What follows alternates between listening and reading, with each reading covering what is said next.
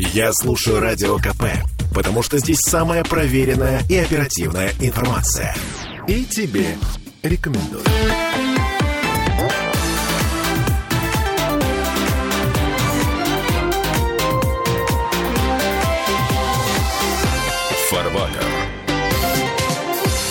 Знаете что? Свобода разная бывает. Свобода от и свобода для. Причем различия между этими понятиями, они кардинальные. Свобода от, например, от нравственных норм, от чувства долга, от коллективизма, от всего конструктивного. Нравится вам такая свобода? Нет? Мне нравится любая свобода, но я бы отличал свободу народа или свободу народов от личной свободы или частной свободы. Это Сергей Кобин, доктор технических наук, автор книги «Нравственная экономия». С нами еще Михаил Делягин, депутат Госдумы, доктор экономических наук. Михаил Геннадьевич. Здравствуйте. В этой программе давайте мы поговорим о суверенитете, справедливости и о свободе. Это все еще эхо Русского Народного Собора. Да, так вот, возвращаясь к суверенитету и справедливости, надо как-то определиться, а что это такое вообще? Давайте вспомним Ветхий Завет, который говорит нам, что нельзя, что не нужно делать. Как я люблю говорить, что Иисус Христос или Господь наш – это первый нравственный человек на земле. Мне тут же оппоненты говорят, а как же Моисей? Я говорю, так Моисей все прекрасно. В Ветхом Завете сказано Моисеем, что нельзя, что не нужно делать. Отрицательная форма альтруизма. Не делай никому ничего того, что бы ты не хотел для себя. Есть положительная форма альтруизма, которая, как в диссертации докторской или там любой другой, значит, отличается от известных тем, что предложено Иисусом Христом милосердие, высшее милосердие. Я его не один раз уже повторял, не буду повторять, оно известно. Как его можно реализовать, это следующий вопрос. Теперь говорим о суверенитете, да? А суверенитет это как, для кого и для чего? И чем это отличается принципиально от независимости? И какое это имеет отношение к государству, и какое это имеет отношение к промышленности? Вот тут возникает очень интересный вопрос, связанный с тем, а почему у американцев декларация о независимости и от кого, а у нас декларация о суверенитете. От кого и от чего? Вот интересный вопрос. Ну, суверенитет – прекрасное иностранное слово. В тот момент, когда принимали декларацию о суверенитете, пользоваться русскими словами было как-то неприлично. Поэтому декларации не по-русски, суверенитет не по-русски. И дальше в тексте тоже много непонятных всяких выражений. Чего ж на то пошло? А если серьезно, то... Конституция тоже не русское слово. Ну, обратите внимание, это не я сказал. Да. Причем вот у меня был чудесный разговор в кулуарах. Я одному уважаемому юристу говорю, дорогой товарищ, а вот у нас самая демократичная конституция была конституция 1936 года.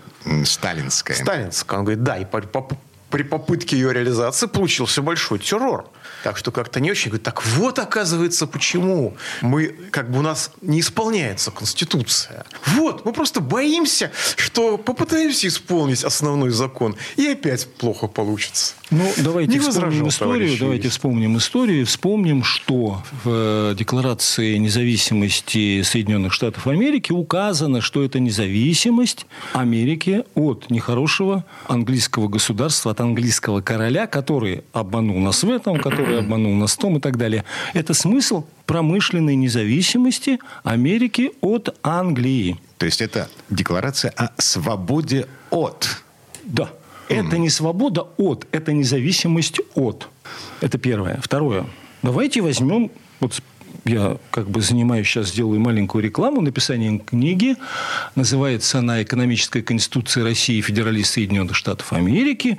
И вот тут есть замечательные определения из словаря Брокгауза, энциклопедического и Ефрона. Суверенитет. Что такое суверенитет? Это верховенство и совокупность верховных прав, принадлежащих государству или его главе. Главный момент, определяющий понятие суверенитета, есть момент отрицательный. Над данной властью, которой принадлежит суверенитет, не должно стоять никакой другой власти, имеющей правомерные полномочия, давать ей повеление или препятствовать осуществлению ее воли. То есть... Суверенитет, он, как правило, касается личности. И в редких случаях государства. Вот почему, когда автор декларации Джефферсон и все политики, которые шли в Америке, их напугала способность суверенитета и личной власти чинить произвол. Кто добился этого декларации о суверенитете в России? Борис Николаевич Ельцин. Чем закончилось все это? С произволом все было хорошо.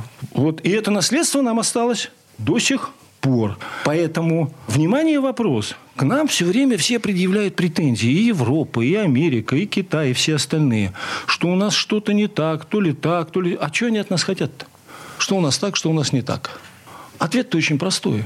В России есть все естественные условия для развития всех видов промышленности. А Россия вместо того, чтобы заниматься реализацией и планомерным внедрением внутренней фабрично-заводской промышленности, она занимается черти чем. Ну, как в анекдоте, да, до этого я пил, гулял, курил, чем занимался. Где русская промышленность-то? Нет ничего. Имитация сколько хотите. То есть, вы хотите, чтобы промышленность? Мы сейчас спляшем. Вы хотите, чтобы это выглядело как промышленность? Сейчас нарисуем. Мы сейчас ширму поставим. В этом смысле... примем стратегию отраслевого развития. Да, что хотите. То есть... знаете, я должен сказать, что по моему опыту, когда европеец или американец начинает нас жалеть, говорит, слушайте, как вы неправильно живете, как же вам тяжело. Он просто хочет облегчить нашу участь, забрав у нас все деньги. Ну, не совсем так. Вот я бы точнее сказал так. Ресурс. И американцы, и европейцы. Кстати, Америку-то обучила Англия всему этому, да? Европу-то обучила Англия. В хорошем смысле этого слова обучила. Когда мне говорят, что англичане, англосаксы, они там какие такие сяки. Нет. Величайшее государство. Они научили понятиям могущество, безопасность, промышленное развитие и так далее. Как Гитлера они замечательно обучили. Это второй вопрос. Англия была хороша до того момента, пока она была для всех. Как только Англия стала для себя, вот в этот момент Англия потеряла всю нравственную ценность. Но бессмысленно обсуждать то, что Англия великое промышленное государство. Это так. Вся идеология исходила и сейчас исходит от них. И мы только что с вами, Михаил Геннадьевич, обсуждали Кейнса. И то же самое касается Адама Смита. И то же самое касается Карла Маркса. И то же касается Чарльза Остина Бирда. Кстати, всем советую читать. Из-за чего мы воюем? Читайте Бирда. Карл Маркс. Могила Карла Маркса на Хайгейтском кладбище. Перед ней по дороге к нему могила Шуры Черкасского, а вокруг нее могила иракских коммунистов. Все отлично. И теперь, возвращаясь к напечатанному, скажем, чего они от нас хотят. Понимая, что Россия имеет все естественные условия, их не реализуют, они считают, что это чье? Это наше. Значит, китайцы потихоньку начинают думать, что это тоже их. Европа уверена в том, на примере Украины, что это их. И не только Украина, и Россия тоже это их. А Англия вообще считает, что ей принадлежит весь мир. И Англия была, пока для всего мира все было прекрасно. Ей мало, ей тесно в своих границах, это логично. До тех пор, пока она преследует мировые интересы, а не свои внутригосударственные. Она уже не преследует интересы общих. Она преследует интересы только частные. И поэтому, когда мы говорим о том, что... И она говорит Америке, так мы же... Это Россия, это же это наше, это все наше. Вот в чем проблема-то. А мы никакой демонстрации того, что мы можем делать. В следующем году 120 лет, как Россия потеряла промышленный строй и уклад, и ни куку, и ни муму, и ни жужу. Кстати говоря, в конце XIX века тогдашние колониальные державы заключили такое большое соглашение о том, что ежели в какой-то стране есть природные ресурсы, но эта страна их использовать не может... по любым причинам, то эти природные ресурсы принадлежат тому, кто их первый захватит. Имелось в виду Африка. Да. Когда Николай II там возмутился, ему сказали, да это же не про себя, это же про Африку. Но в конвенции про саму Африку сказано не было ничего. Она носила универсальный характер. И носит до сих пор, кстати. Чарльз Дарвин был глубоко популярен в России. Все радовались. Мы от обезьяны. Англичане увидели и сказали, недостающее звено между обезьяной и человеком найдено. Это русские. И на самом деле, значит, у Чарльза Дарвина потрясающая формулировка, что человек и обезьяна имеют общего предка. Я когда читаю некоторые документы наших уважаемых властей, у меня возникает ощущение, что этот предок умер от стыда за то, как выглядим мы. Потому что с обезьянкой понятно, но мы его явно сильно разочаровали. Очень. Три принципиальных отличия человека от животного. Я, кстати, всем говорю простую вещь. Я приношу извинения. В Академии, в энциклопедии Британника, насчет того, что русские – это недостающее звено, там в некоторых местах мы выделены прямо в отдельный биологический род. Например, там, где речь идет о смертельной для человека дозе алкоголя, там указано, смертельная доза алкоголя – это пол-литра водки, но кроме русских. Кроме летчиков русских.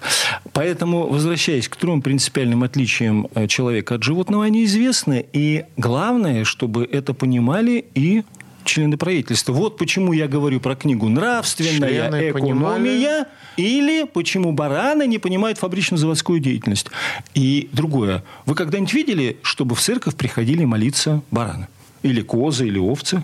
Нет. Это общая религия. А представьте себе частную религию. Вы заходите в хлев, и в хлеву баран или коза или осел молится. Говорящая ослица Валаама нам известна, да? Но говорить – это не значит быть человеком. Поэтому мы возвращаемся к тому, с чего начинали. Говорит, выглядит как человек, но им не является. Почему? Думает только о себе.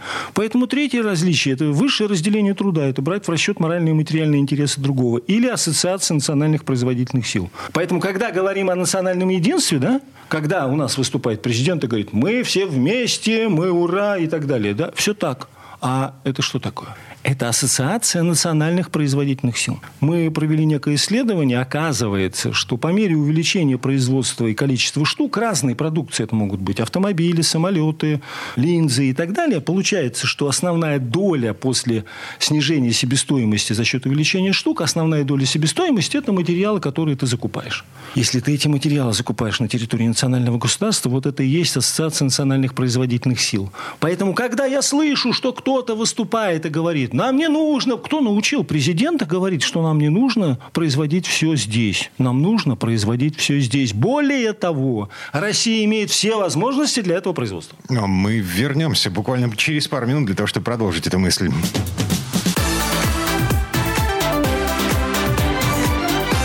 Фарватер. Слухами земля полнится. А на радио КП только проверенная информация. Я слушаю «Комсомольскую правду» и тебе рекомендую.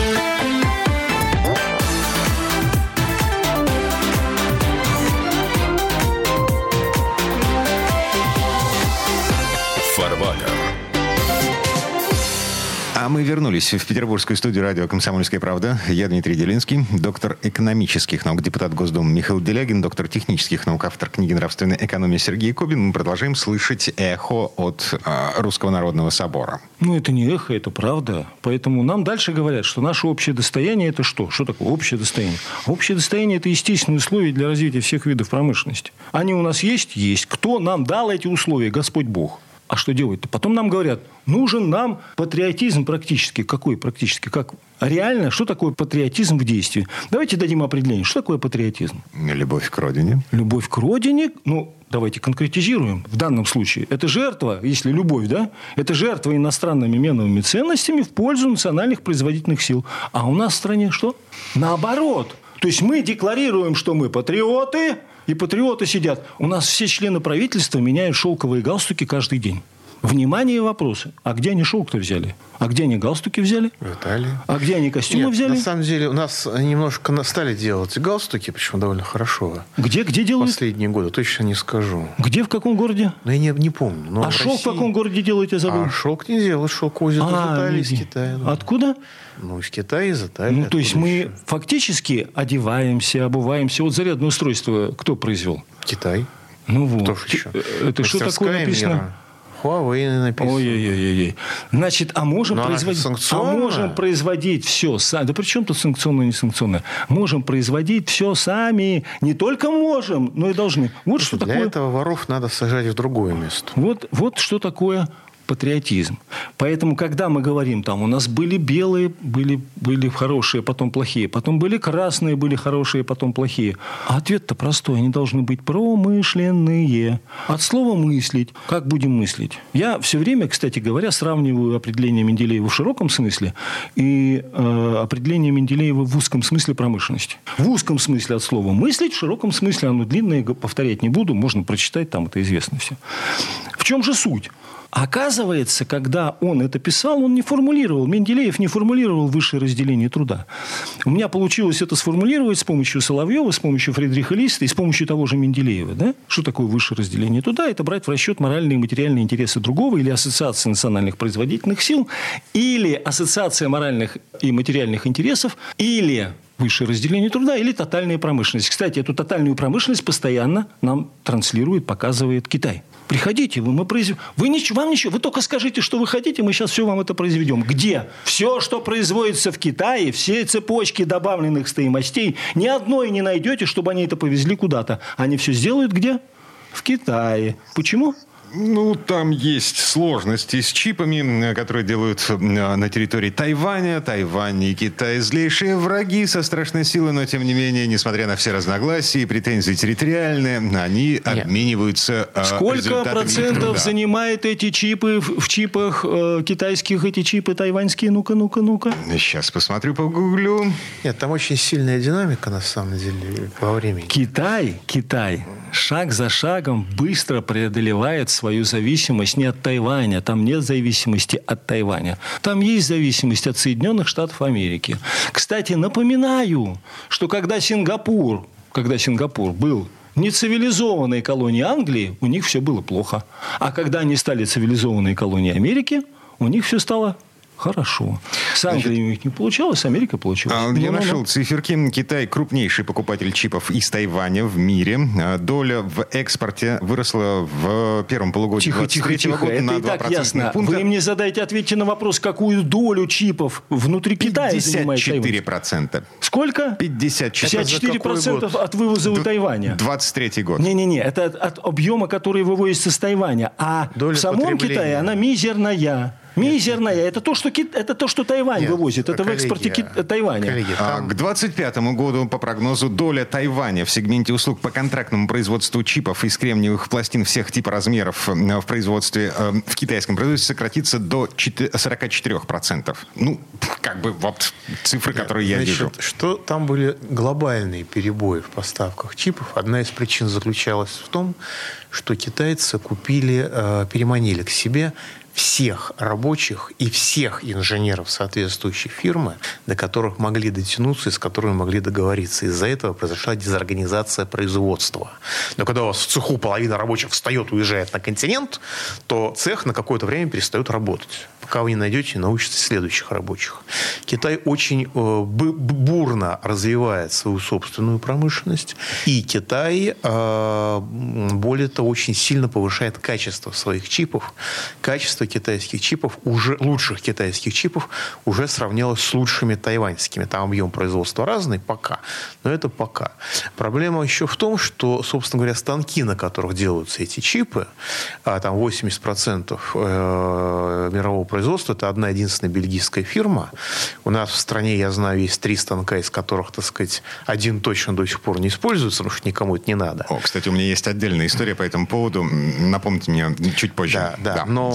Но китайцы и эту проблему тоже пытаются решить. У них не очень получается, но они будут пытаться, и в какой-то момент у них получится. Итак, вы сейчас подтвердили, сейчас Дмитрий расскажет свою историю, вы сейчас подтвердили у меня на глазах само определение тотальная промышленность, чем занимается Китай. И чем должны заниматься мы, но мы этим не занимаемся. Занимаемся. А мы это кто? Мы Россия. Российская Федерация. Да, смотрите, в то время как... Дмитрий оптимист. Китай покупает специалистов и развивает собственное производство станков. Нет, мы тоже закупаем специалистов в Средней Азии, только немножко в другой сфере.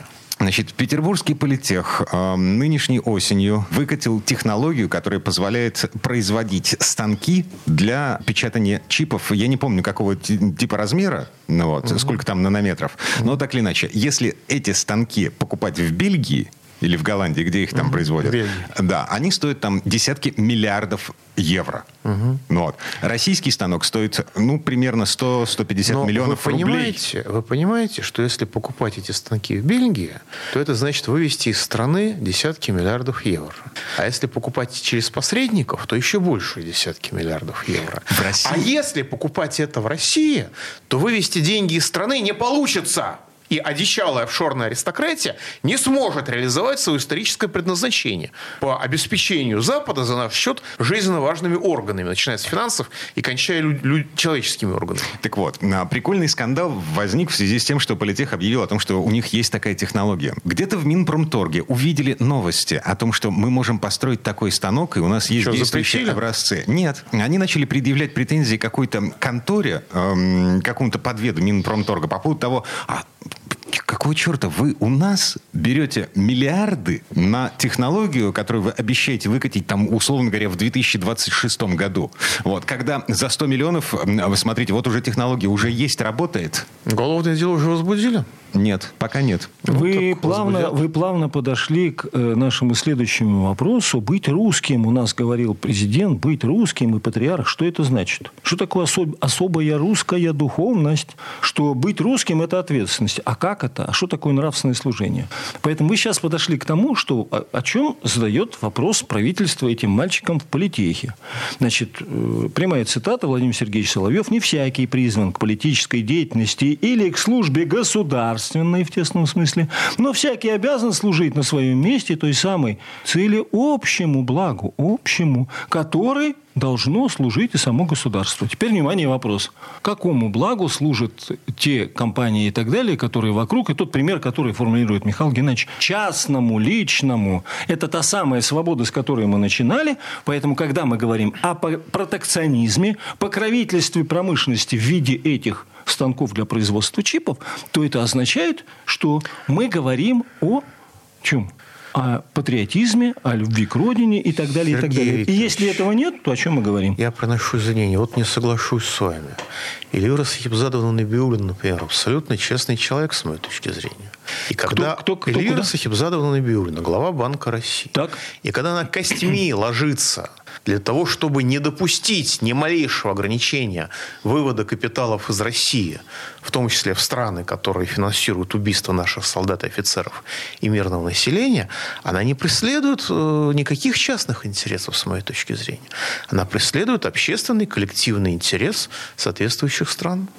Вы хотите сказать, что эта святая женщина, она действует в интересах Соединенных Штатов Америки или Британии? Ну, а в чьи же еще? Ну, не Чехии же свинцовые. Нет, я думаю, эта совокупность интересов, она определяется суммой частных интересов. Это та самая стандартная ошибка, которая говорит о том, что не суммой меновых ценностей определяется, богатство и могущество государства, а уровнем развития производительных сил. В данном случае 99,9 в периоде, что без частных лиц вывод денег не осуществить. Кстати, следующая составляющая особой русской духовности – деньги не цель, а только средства. Средства для духовного, нравственного роста. А цель капитала, знает у нас Дмитрий Делинский, это не получить как можно больше денег, а улучшить жизнь простых людей. Вот какая цель капитала-то. А почему? А потому что по определению Менделеева капитал – это не меновая ценность, а производительные силы. А почему? А потому что он формулирует это очень внятно, что это доля богатства, отнесенная на промышленность, и, входя в состав богатства, это есть продукт земли и труда. А дальше вспоминаем, почему у нас 67% жилых помещений в Москве, и не только в Москве, не раскуплены. Вот к этой теме давайте вернемся после паузы. Впереди новости, реклама.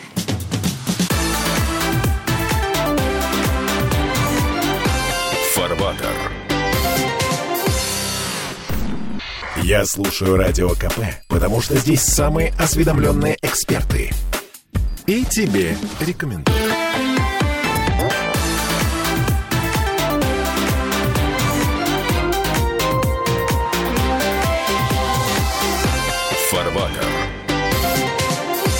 А мы вернулись в петербургскую студию радио «Комсомольская правда». Я Дмитрий Делинский, доктор технических наук, автор книг «Нравственная экономия» Сергей Кобин. В предыдущей четверти часа подвесил интригу, не интригу, вопрос, не вопрос. Ну, короче говоря, у нас кризис на рынке недвижимости. Пузырь лопнет, не лопнет. У нас новостройки никто не покупает, потому что у нас пункт А – высокая процентная ставка из-за действий Центробанка. На пункт Б, извините, цены на недвижимость все-таки запредельные. У нас новостройки никто не покупает, потому что Министерство экономического развития во главе с товарищем Решетниковым или гражданином Решетниковым искренне считает, что Россия должна быть членом ВТО и должна единственной, по-моему, из всех членов этой организации, которая еще со времен Трампа не работает, должна выполнять все ее нормы, которые запрещают развитие в России промышленности. А если в России запрещено развитие промышленности полномасштабное, комплексное, то у вас не будет денег для покупки даже сарая, не говоря уже об этих человейниках, которые строятся. Михаил Делягин, депутат Госдумы, доктор экономических наук. Михаил Геннадьевич, золотой человек. Я хочу сказать следующее, что проблема-то как раз заключается в том, что эта формула «хочу, чтобы не...» предложена Иисусом Христом, да, «хочу, чтобы не я жил насчет другого, а чтобы другой жил насчет меня», она реализуется, он совершенно правильно сказал, в промышленности. И то, что сегодня у нас в жилищном строительстве 95% иностранных товаров фабрично-заводской промышленности, которые ввозятся, и все эти дешевые или дорогие кредиты и так далее, мы вывозим все равно в Китай или через Китай в Европу, это ясно как божий день. Но главная эта проблема в другом. Спекуляции деньгами или меновыми ценностями в виде квартир, которые не распроданы 67%, ничего не имеет общего с делами, пишет нам Генри Форд. Почему? Да по одной простой причине, что та часть общества, которая имеет деньги, маленькая часть, она скупила эти квартиры, чтобы потом перепродать, чтобы защитить свой капитал от... А его никак в промышленности не разместить, промышленности нет. Вот они защищают свой капитал таким путем. Они располагают все деньги в квартирах для того, чтобы потом продать и получить маржу или повышенную ставку кредита, которого они получили бы, если бы разместили деньги и так далее. Но промышленности-то нет, размещать некуда. Поэтому вместо того, чтобы получать добавленную стоимость промышленности, они пытаются получить что? Маржу от спекуляции меновыми ценностями. Как называется эта меновая ценность? Квартира, дом, дача и так далее. Но... В обществе-то у нас при средних зарплатах, которые мы называем в Петербурге, 100 тысяч рублей. При средней зарплате в Москве 150 тысяч рублей. У нас квартиру-то купить. Ну, во-первых, таких еще зарплат-то надо поискать. А во-вторых, у нас квартиру таких людей, которые могли бы купить даже при условии таких зарплат, они вписываются в 3, а то и меньше процентов. Вот ответ на все вопросы. Поэтому... Когда мы говорим о сбережении России, мы должны четко понимать, о чем мы будем сберегать-то, кого, чего, куда, зачем, как. Это к вопросу о том, что никто не хочет размножаться в человейниках, во-первых. Во-вторых, никто не будет размножаться безысходность. В 20-метровых студиях. Понимаете, если впереди есть представление о том, что мы работаем... Помните, был советский лозунг такой когда-то? Как мы работаем, то у нас и будет, так мы и будем жить... Что мы сами сделаем, то у нас и будет, так мы и будем жить. Если есть понимание того, что мы что-то делаем вместе, и у нас получается и будет получаться дальше, тогда, знаете, и в землянках рожали. А если есть четкое понимание того, что все деньги, которые зарабатывает страна, из нее изгоняются, не выводятся, а изгоняются пинками, а кто недоволен, те садись, вот это создает ощущение безысходности. Знаете, человек размножается в беде, человек не размножается в безысходности. Так, нам показали некий свет в конце тоннеля. Встречный поезд? Нет, конечно. 2 недели назад Русский Народный Собор, президент, патриарх, философы всевозможные говорили о единой, сильной и суверенной стране. Патриотизм, справедливость, свобода, суверенное развитие, благоденствие. Слова хорошие. Слова красивые. Отвечаем на этот вопрос, отвечаем на эти вопросы философам, политологам и так далее. Первое. Не только богатство и могущество, но безопасность и независимость решительным образом зависит от состояния внутренней национальной фабрично-заводской промышленности, а ее нет. Надо просто понять вот элементарную вещь. Промышленности русской ее просто нет. И все условия созданы для того, как правильно, совершенно справедливо, говорит Михаил Геннадьевич, Центральным банком, правительством, председателем правительства, его заместителями ближайшими, кто должен за это отвечать, для того, чтобы ее и не было. Разбираем четко. Товарищ Дугин заявляет: патриотизм, справедливость, свобода, суверенное развитие, благоденствие. Что это такое-то? Возвращаемся. Патриотизм, жертва иностранными меновыми ценностями в пользу национальных производительных сил. Есть у нас жертва иностранными меновыми ценностями? У нас только иностранные меновые ценности. Справедливость, отрицательная форма альтруизма. Не составляет совокупного явления. Нужно милосердие. Нужно высшее милосердие, которое превратится в высшее разделение труда. Брать в расчет моральные и материальные интересы другого. Говорили об этом 100 раз. Это и есть тотальная промышленность, которая в Китае... Это и есть вот то самое высшее разделение труда, которое согласуется с высшим милосердием. Мы уже говорили, что такое высшее милосердие. Дальше идем. Свобода. О какой свободе-то говорим? Свобода от или свобода для? Да, мы говорим о свободе народа, русского народа. Где спряталась свобода русского народа? она спряталась в протекционизме, в покровительстве промышленности национальной России. Есть у нас покровительство промышленности в лице тех членов правительства, которые несут за это ответственность? Нет. А в чем оно заключается? Это субсидии, дотации, ну, в редких случаях девальвация, а главное – таможенная защита. Есть у нас сегодня таможенная защита? Нет. Мы 120 лет как потеряли промышленный строй и уклад. В следующем году 190 лет, как Менделеев, значит, со дня рождения Менделеева.